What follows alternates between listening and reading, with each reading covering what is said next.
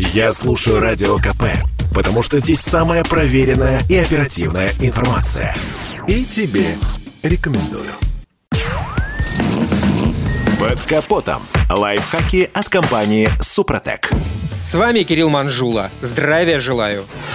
Опыт вождения – понятие многосоставное. Каждый из нас оттачивает опыт годами, и вряд ли кто-то может сказать, что полностью освоил эту школу. Ведь даже те, кто считают себя опытными водителями, часто допускают самые банальные ошибки. А все потому, что когда-то не выработали полезные привычки. Первая из них – это привычка правильно садиться в кресло.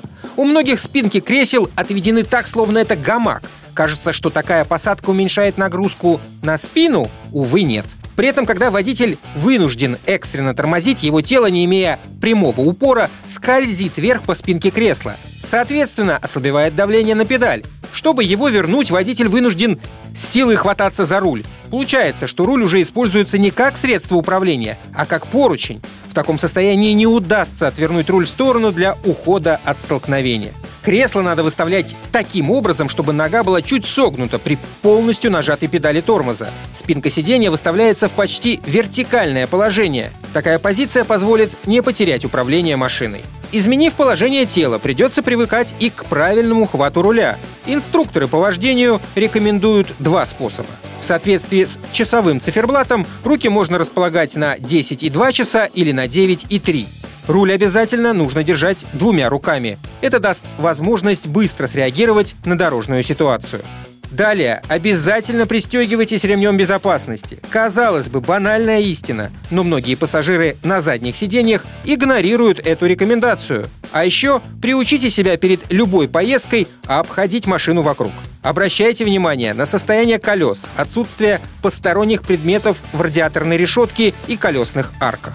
Зимой всегда очищайте от снега стекла, плафоны фонарей и обязательно убирайте сугроб с крыши. При торможении он может сползти на лобовое стекло и перекрыть обзор. И, конечно, не забывайте о профилактике.